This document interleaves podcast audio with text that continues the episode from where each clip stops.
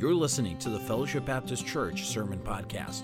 Fellowship Baptist Church is located in Clark Lake, Michigan. Today's message is part of a series called Rooted in Christ by Pastor Daniel White. Now let's prepare our hearts as Pastor White brings forth God's truths from his word today. I know you guys had no idea what I was what I am going to preach on today. And love came down, amazing grace. And that's exactly the message that the Lord laid on my heart last Monday to bring to you today. I want to preach on the love and grace of God. I love it.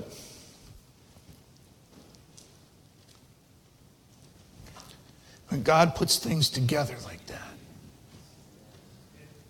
sometimes I just kind of taken back in amazement how individuals who have no idea what we're going to sing or what we're going to preach, and it just kind of fits all together. Last Sunday night, I had an opportunity to preach for Brother Rich at Loomis, and I was preaching on a passage from Ephesians. And uh, every Sunday night, they have a scripture reading, and so the assistant pastor got up, Brother Donald got up, and he said, Open your Bible. And the exact passage, the exact verses I was going to preach on that night was their scripture reading.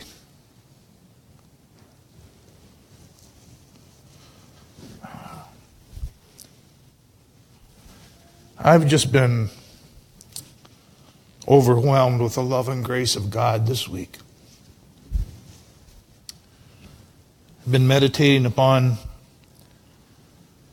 all of these things that I will share with you today, and I hope it stirs your heart as it stirred mine. Heavenly Father, you bless the preaching of your word today. In Jesus' name we pray. Amen. Take your Bible and turn to 1 Timothy chapter 1. 1 Timothy chapter 1.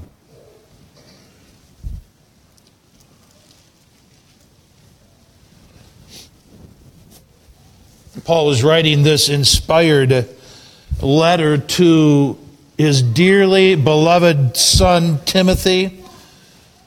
Calls him his son in faith, a young man that he had invested his life into and loved dearly. And so, as he's writing this letter of encouragement to Timothy, he breaks into just a brief synopsis of his personal testimony. Well, I want to pick up in verse 12 and I'll read down through verse 15. I want to pull out two words. I thank Christ Jesus, my Lord, who hath enabled me, and that he counted me faithful, putting me into the ministry, who was before a blasphemer and a persecutor and injurious, but I did it, uh, but I obtained mercy because I did it ignorantly and in unbelief. And the grace, the grace of our Lord was exceeding abundant with faith and love, which is in Christ Jesus. The two words I want to focus on this morning are love and grace. The incredible, unbelievable, unmerited love and grace of God extended to us as sinners. So let's just stop for a few minutes and talk about the love of God. Then love came down. When we think of the love of God, immediately a verse comes to my mind. It is the verse that's probably the most well known verse in the Bible. What is it?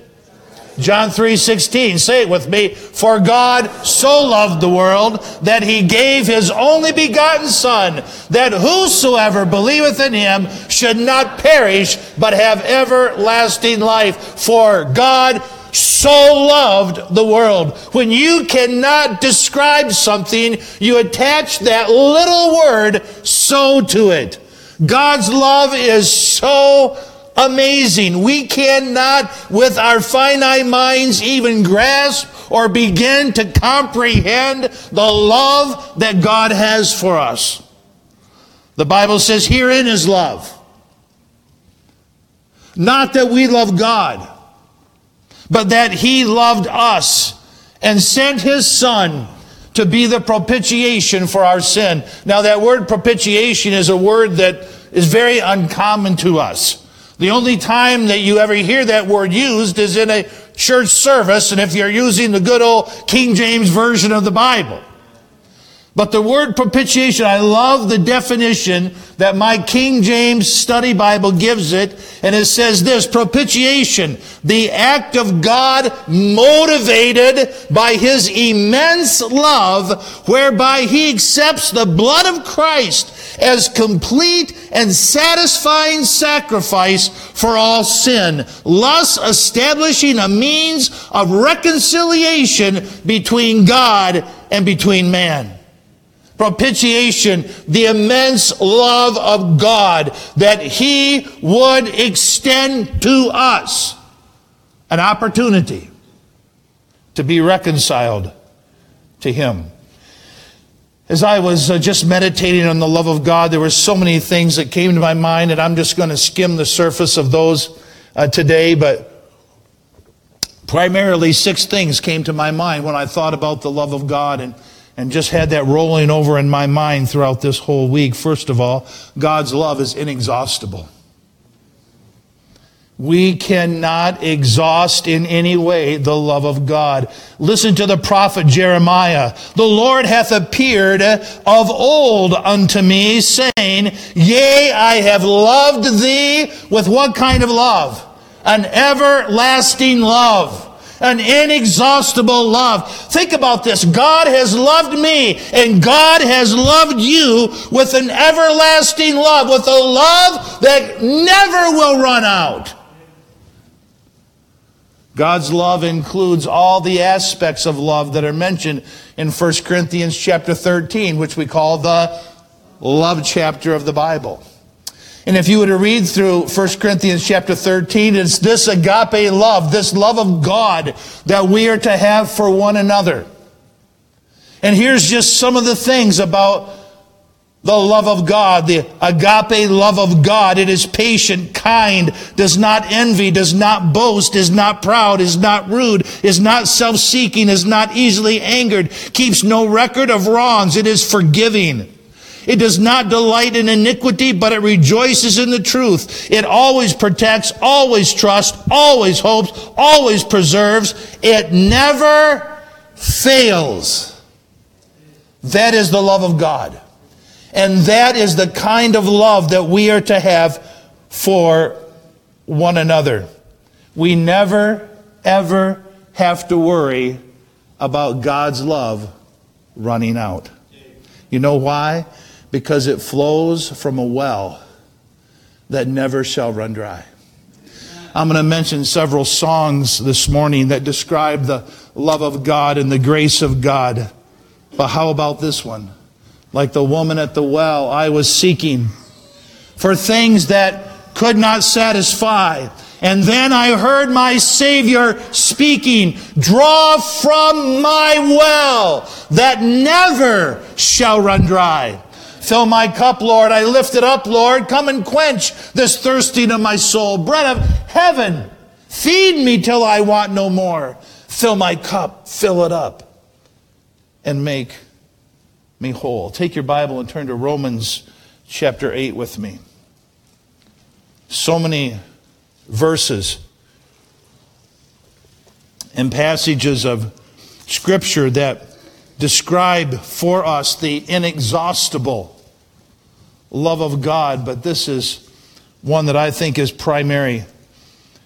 Romans chapter 8, verse 35 through verse 39. If there, give me an amen. amen. Romans 8, 35 through 39. That's all. Get there. Get those leaves rustling. Still hearing leaves. You know, a lot of you are doing it on your cell phones now. I still like the good old Bible. Verse 35 Who shall separate us from the love of Christ? Shall tribulation or distress or persecution or famine or nakedness or peril or the sword? As it is written, For thy sake they are killed all the day long. That's intense persecution. We are counted as sheep for the slaughter. Nay, in all things, we are more than conquerors through him that what? Loved us. For I am persuaded, and I want you to get persuaded about this today. For I am persuaded that neither death, nor life, nor angels, nor principalities, nor powers, nor things present, nor things to come, nor height, nor depth, nor any other creature shall be able to separate us from the love of God which is in Christ Jesus our Lord. Why is that? It's because God's love towards us is inexhaustible. I have come to a place in my life where I am 100% convinced that nothing will ever separate me from the love of God. I hope you're there. I hope you are confidently persuaded of that. Persecution cannot separate me from the love of God. Death cannot, life cannot, angels cannot, demons cannot. The fear of today and all the worries of tomorrow cannot. All the powers of hell itself cannot separate me from the love of God which is in Christ Jesus my Lord. Whether I am high in the sky or in the deepest ocean, nothing in God's creation will ever be able to separate me from the love of God which is in Christ Jesus. It is inexhaustible. And all God's people said, and don't ever forget it. The second thing I want you to notice about the love of God is not only is it inexhaustible, but it's beyond measure. You cannot measure it. It is impossible to measure the love of God. And this goes right along with this passage that we have just read. Within a very short time, the Romans would be living out in experience what Paul had just written to them. Persecution was on the horizon. Nero was about to come to the throne. They would know that tribulation, distress, persecution, peril, and the sword. They would experience that. When we say the sword, what are we talking about? What are we talking about? We're talking about executions. Stop and wrap your mind around that. They are going to be living this verse in reality. Tribulation, distress, persecution, peril, the sword. Within a few short years after Nero would come to power, the apostle Paul himself would give his life for the cause of Christ. But tribulation would not separate them from the love of God all the distress that they would experience would not separate them.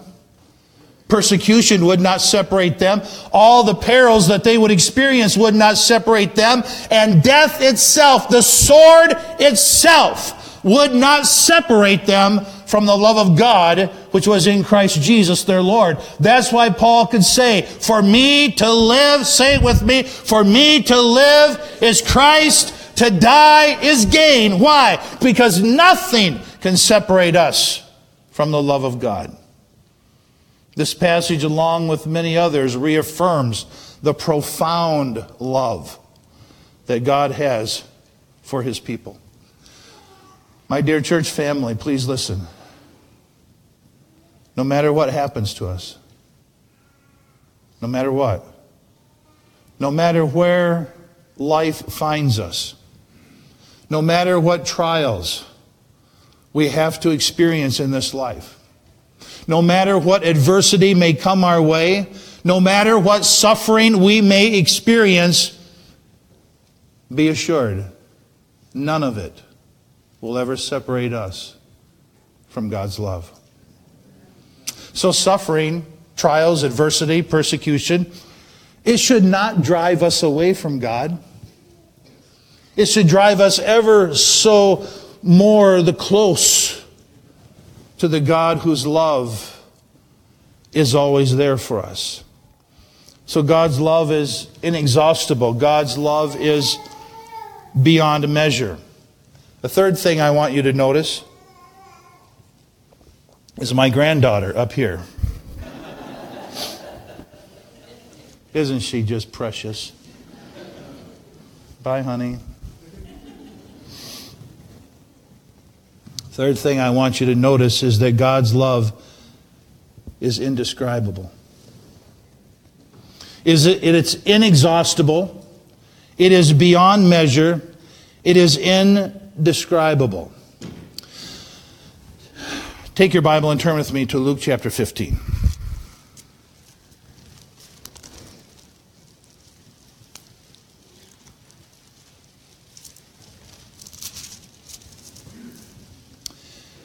In Luke chapter 15,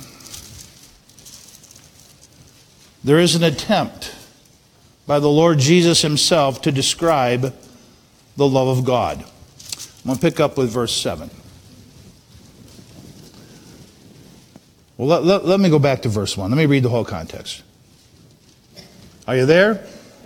Luke 15, verse 1. Then drew near unto him all the publicans and sinners to hear him. I'm thankful that God loved publicans and sinners. Verse 2.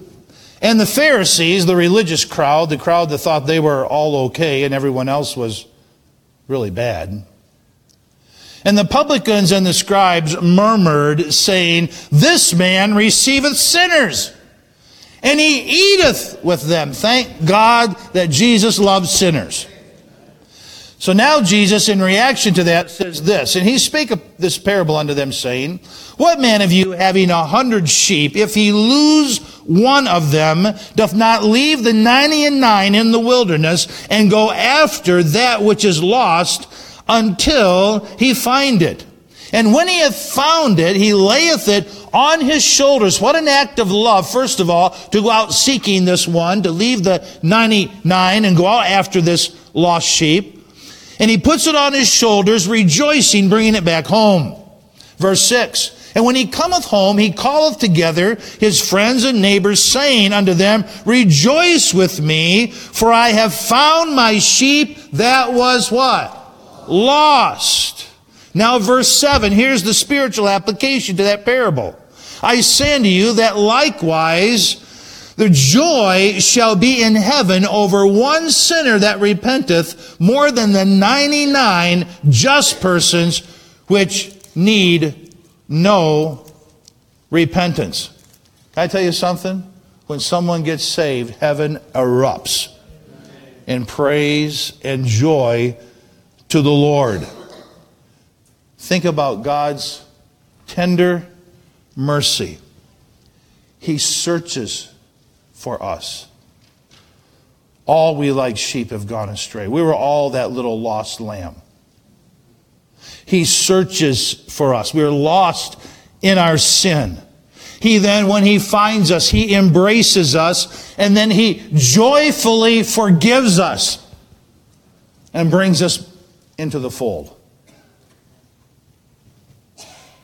The indescribable love of God. Take your Bible, go to Romans chapter 5.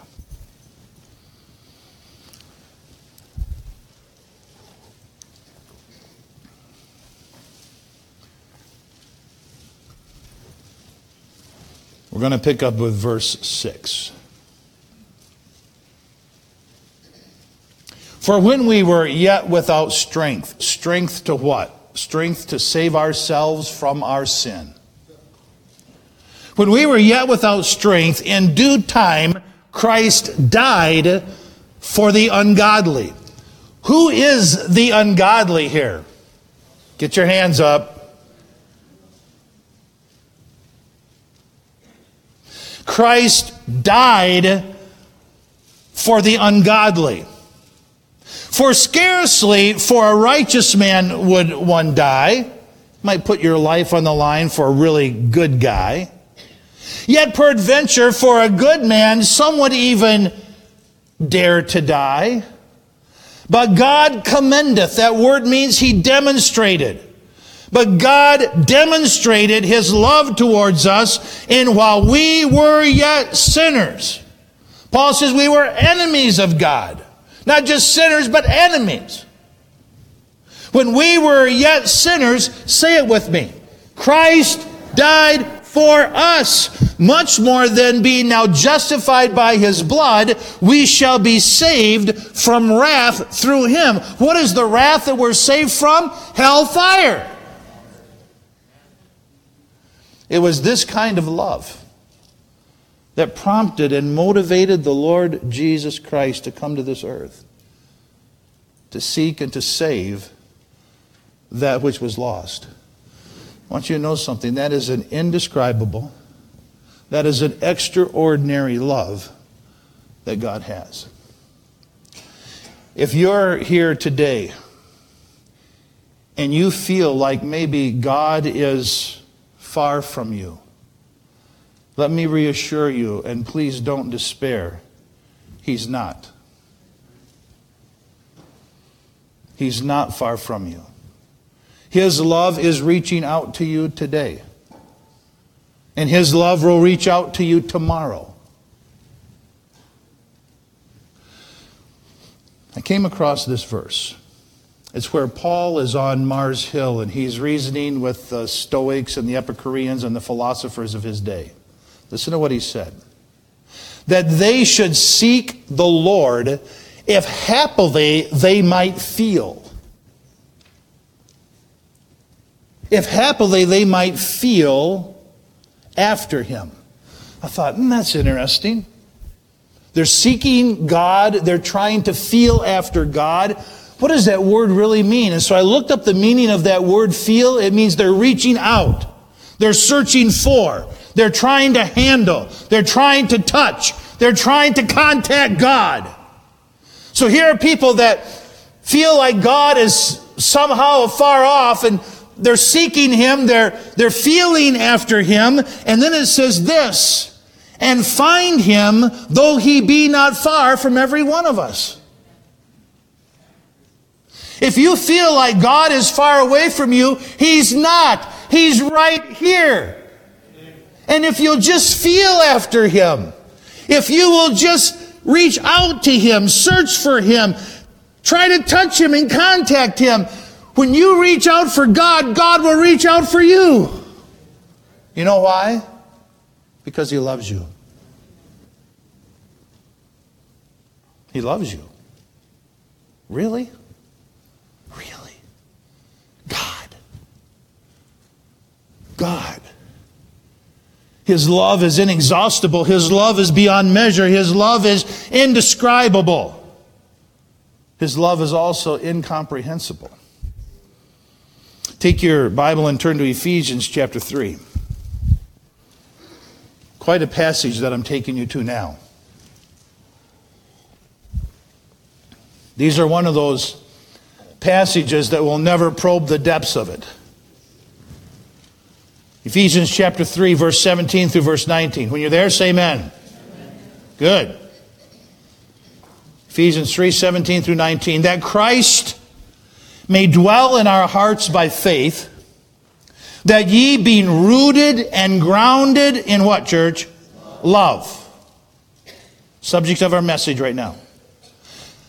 That ye being rooted and grounded in love may be able to comprehend, to grasp, to understand with all saints, with all of us here, what is the breadth and the length and the depth and the height and to know the love of what? And then it says this, which passeth knowledge. That we are to all comprehend the depth, the breadth, the length, the depth, the heights, that we would grasp the love that Christ has for us but then he says, which passeth knowledge, that ye might be filled with the fullness of God. What is that? It's love. God is love. To be filled with the fullness of God is to be filled with his love in our lives. So can we just can you just do with me what I was doing in my office, just kind of pausing for a moment and thinking over these few verses? that ye may be able to comprehend with all the saints. You know what? I can comprehend that Christ dwells in my heart by faith.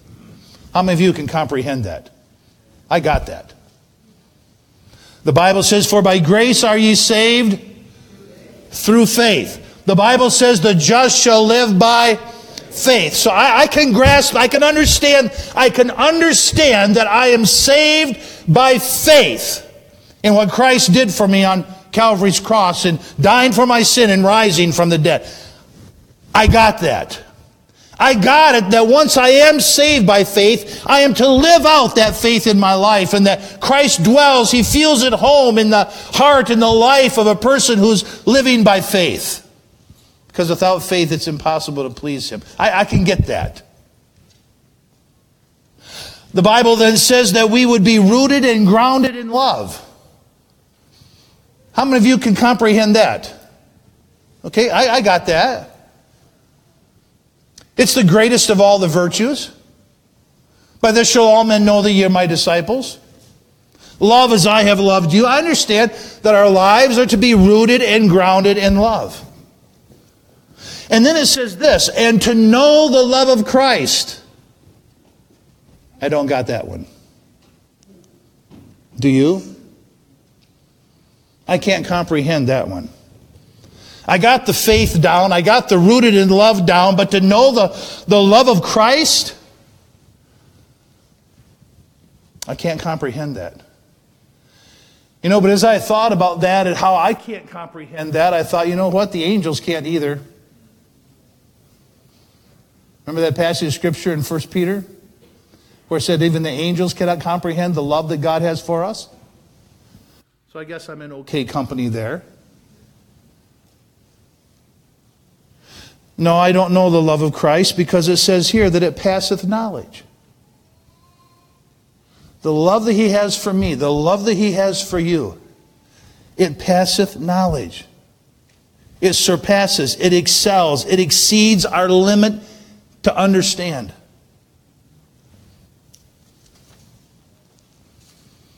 The love of Christ in all of its sweetness the love of Christ in all of its fullness. The love of Christ in all of its greatness. The love of Christ in all of its faithfulness surpasses anybody's ability to understand except God Himself. How many have ever heard of Charles Haddon Spurgeon? Called him the Prince of Preachers. Many have said the greatest Baptist preacher that ever lived. So let me quote to you from the greatest Baptist preacher that ever lived Charles Haddon Spurgeon. Where will language be found which describes his matchless, unparalleled love towards his children? It is so vast and boundless that as the bird skims the water and does not dive into its depths, in the same way, all descriptive words merely touch the surface while the depths of God's love rest unmeasurably beneath. As an unknown poet once said, Oh, love, thou fathomless abyss. This love of Christ is indeed measureless and unfathomable.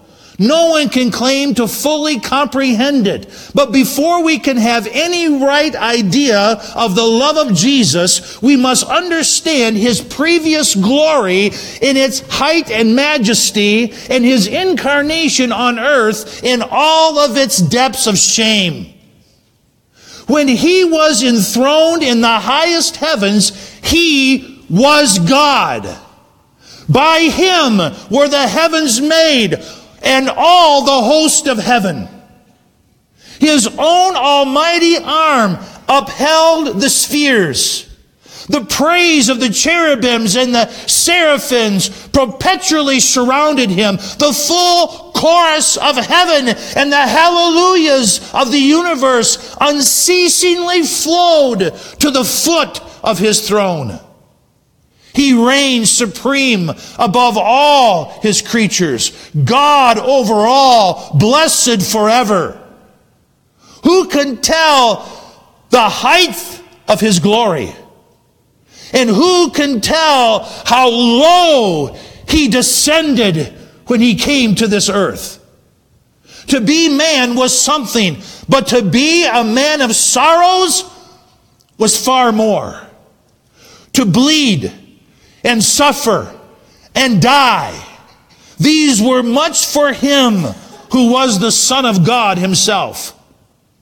But to suffer such unparalleled agony, to endure a death of shame and desertion by his Father, this is the depth of condescending love which the most inspired mind must utterly fail to fathom.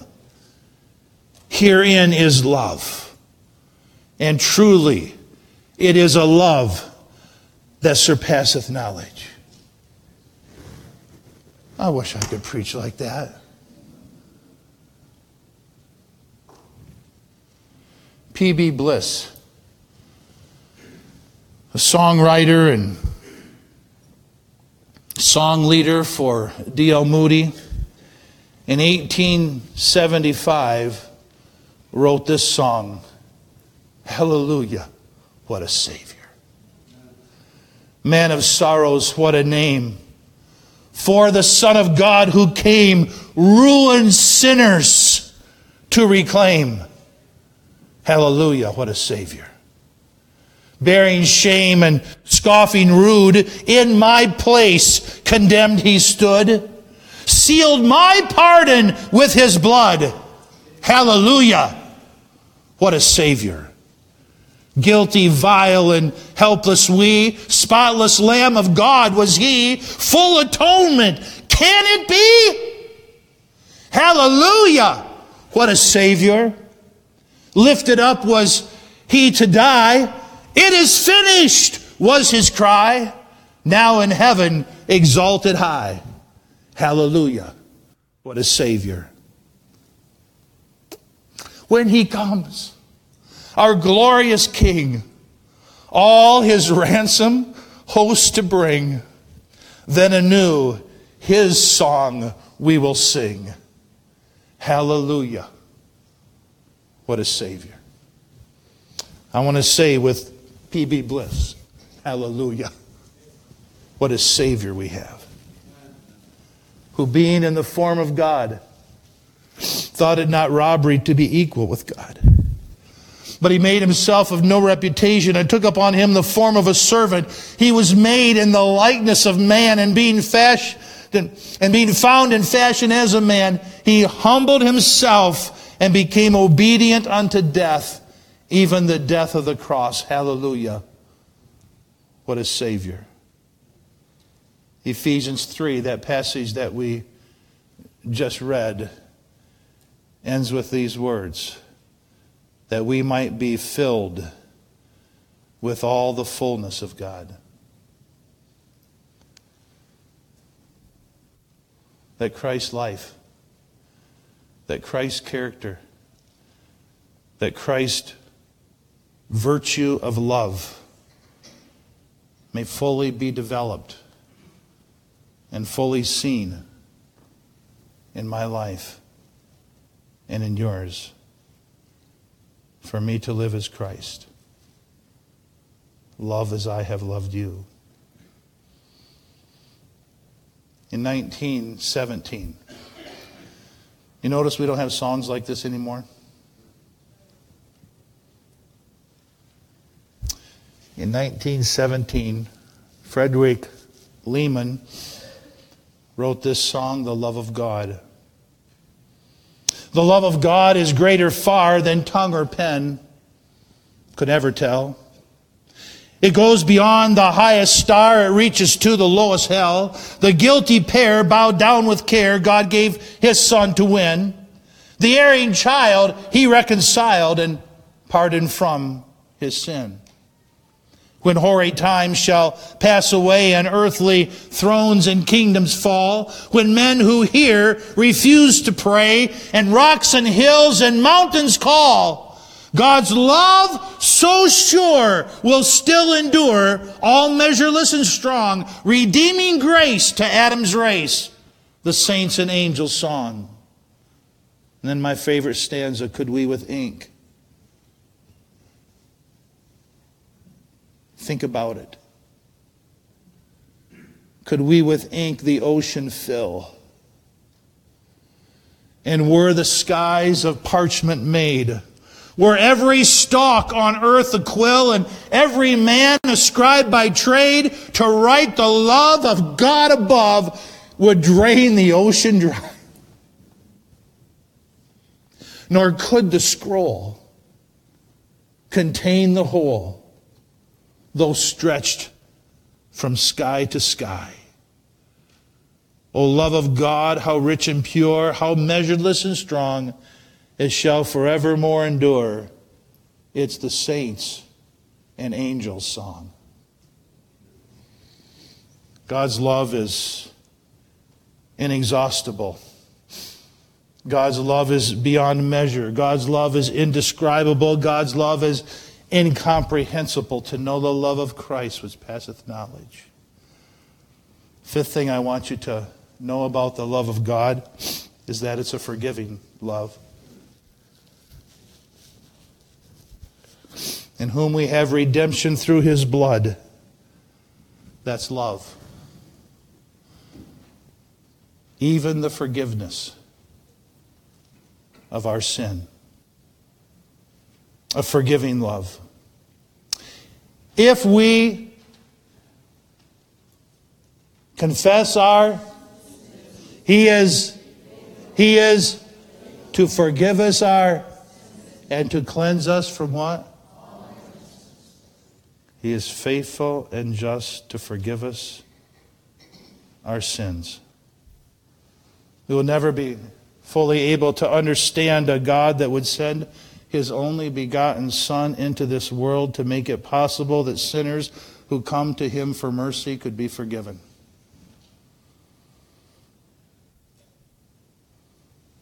The book of Hebrews is an amazing book. It's a deep book.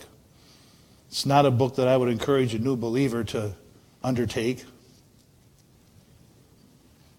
But in Hebrews it says this But we see Jesus, who was made a little lower than the angels for the suffering of death, crowned with glory and honor, that he, by the grace of God, should taste death for every man.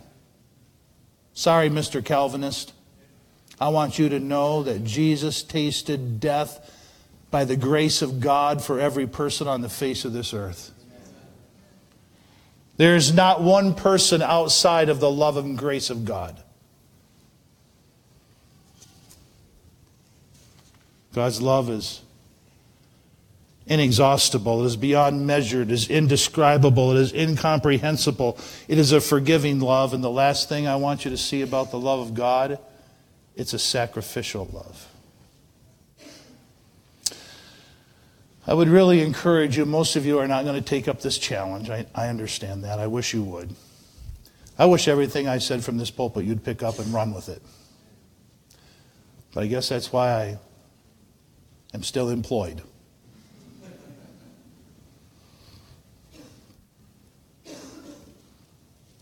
But I would encourage you to read the crucifixion story in all four of the Synoptic Gospels.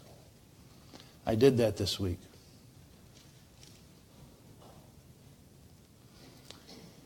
And I was more moved than I've ever been moved before concerning the love that God has for me.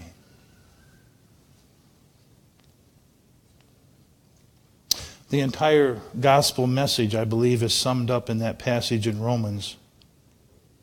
For when we were yet without strength, boys, I don't want to see you talking anymore. Understand that, boys?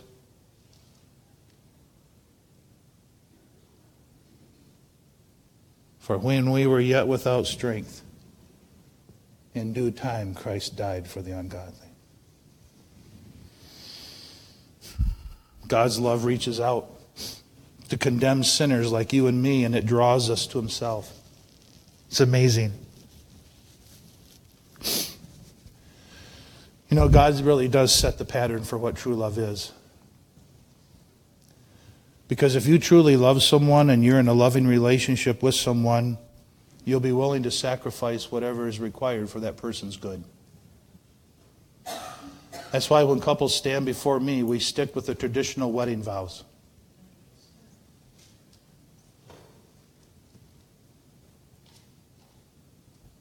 In sickness and in rich or for better or for.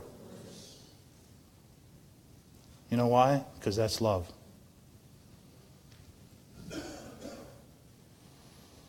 For scarcely for a righteous man would one die, yet peradventure for a good man some would even dare to die. But God commendeth, He demonstrated His love towards us, and while we were yet sinners, Christ died for us, the sacrificial love of God. I want to tell you something. God paid dearly to redeem you and me from our sin. No higher price could have been paid. He gave his only begotten Son. Jesus took it up. You know what the Lord Jesus said? Lo, I am come in the volume of the book, in the word of God. It is written of me to do thy will, O God. What was the will? A body you have prepared for me. Sacrifices and burnt offerings thou hast no pleasure but he sacrificed himself. God gave up his son. Jesus gave up his life. Sacrificial love of God. God's love is inexhaustible. It's beyond measure. It's indescribable. It's incomprehensible. It's forgiving. It's sacrificial. Someone said this, I like this statement, that love and grace are God's one two punch against sin. Punch number one, the love of God. The knockout punch, the grace of God. Sin cannot stand in the ring with the love and grace of God. Remember what Hebrews said? By the grace of God, Jesus tasted death for every man. That's grace. Someone has said, Could you define grace for me? This is it. Grace is God doing for you and me what we could not do for ourselves. We could not save ourselves. Paul said, By the grace of God, I am what I am. He also said God's grace is able to do exceedingly and abundantly above all that we could ask or think. For the grace of God that bringeth salvation hath appeared unto all men. The apostle said this, and I ask you, do you believe this? We believe that through the grace of the Lord Jesus Christ we shall be saved. Punch number one, the love of God. Punch number two, knockout, the grace of God.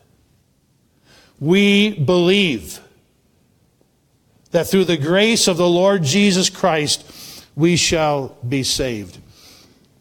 Listen to me here. Eternal life is free of charge. Isn't that amazing? Eternal life the gift of eternal life is given to us free of charge. We don't have to do anything to earn it. In fact, you can't. It's not of works of righteousness which we have done. You can't buy it. If you had all the money in the world, you cannot buy eternal life. It's not for sale. You can't earn it. It's not for sale. And how do you get it? You accept it by faith. That's why it's called grace. For as much as you know that you were not redeemed, the word redeem, means to be bought. You were not redeemed corruptible things as silver or gold from your vain conversation received by the traditions of your fathers but you were redeemed with the precious blood of Jesus Christ as a lamb without spot and without blemish. Listen to me, just, just accept it. You'll never be able to earn it. You'll never be able to, to buy it. Just accept it because it's grace. I stand before you today as your preacher. I don't deserve to be justified. But when God sees me, you know how he sees me? Just. Figure that one out. I don't deserve to be forgiven. I don't, I don't deserve to be redeemed. I don't deserve to be reconciled to God. And I surely don't deserve to be adopted into the family of God. I don't deserve any of that. But you know what? I have it all. Because when I was five years old, I embraced the grace of God. And I believed it. I believed that God would save me if I asked Him to. Where do we get grace from? The Bible says grace and truth came by Jesus Christ. We get it from Jesus. How do you receive it? Bible said in the book of Psalm, the Lord will give grace. No good thing will he withhold from them that walk uprightly. O Lord of hosts, blessed is the man that trusteth in thee. You know how you get his grace? Just trust him. Just trust him. Grace begins with God, and it is freely given to those who will accept it. Romans 5:17 says for by one man's offense We all need to understand this. Sin is an offense against a holy God. Sin is a big deal. I remember saying to one young man here just recently, "Don't you don't you even care? Don't you even care that you're sinning?" You see that what you're doing is sin. Don't you even care? Don't we even realize that our sin is an offense to God? For by one man's offense, that is Adam, death reigned. Much more they which receive abundance of grace and the gift of righteousness shall reign in life by one, Jesus Christ. What Adam brought into this world, Jesus Christ reversed it all by his grace. Unbelievable. So, how do you get it? All right, you ready for this? We're done. You are and I am a no good sinner. Now, doesn't that make you feel good? I am, you are, I am a no good sinner. I am a filthy, rotten sinner. And so are you. We are no good, we're filthy, and we're rotten. We are separated from God. We are condemned and we are under the judgment of a holy, righteous God. How do you get grace? Admit it. Because God said He'll give grace only to the humble. It takes humility to confess that you're a no good, filthy, rotten, on your way to hell, condemned sinner, and under the judgment of God. People always want to think pretty well of themselves, don't they? But that's where we are. And once you realize that, you're only one step away from receiving the grace of God. Just one step. You know what the next step is? God be merciful to me, a sinner. First of all, is realizing that you are a sinner, that you are condemned, that you are on your way to hell, humbling yourself before a holy God and saying, I receive your grace. God, be merciful to me, a what? Sinner. And the Bible said that publican went away justified. Being justified by grace through the redemption that is in Christ Jesus. Marvelous grace of our loving Lord, grace that exceeds our sin and our guilt. Yonder on Calvary's Mount outpoured, there where the blood of the Lamb was spilled. Sin and despair, like a seaway's cold, threaten the soul with infinite loss. Grace that is greater, yes, grace untold, points to the refuge, the mighty cross. Dark is the stain that we cannot hide. What can avail to wash it away? Look, there is flowing a crimson tide, whiter than snow. You can be today. Marvelous, infinite, matchless grace, freely, freely bestowed on all who believe. You that are longing to see his face, will you this moment his grace receive? Grace, grace. God's grace. Grace that will pardon and cleanse within. Grace, grace. God's grace. Grace that is greater, say it with me, than all our sin.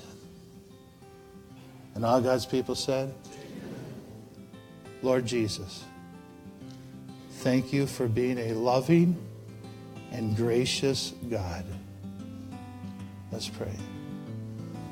You have been listening to the Fellowship Baptist Church Sermon Podcast. We hope this message was a blessing and encouragement to you. If you would like more messages, visit our website at fbcclarklake.org, where all of our messages can be downloaded for free. Also, you can subscribe to the Fellowship Baptist Church Sermon Podcast on iTunes, Google Play, or SoundCloud. All of our messages are available for free. If you want to keep up to date on what's going on at Fellowship, follow us on Facebook, Twitter, or Instagram, where you can see what's happening at Fellowship Baptist Church. If you'd like to visit us, Fellowship Baptist Church is located at 3200 Reed Road, Clark Lake, Michigan. Thank you so much for listening, and we hope to see you back here again next time.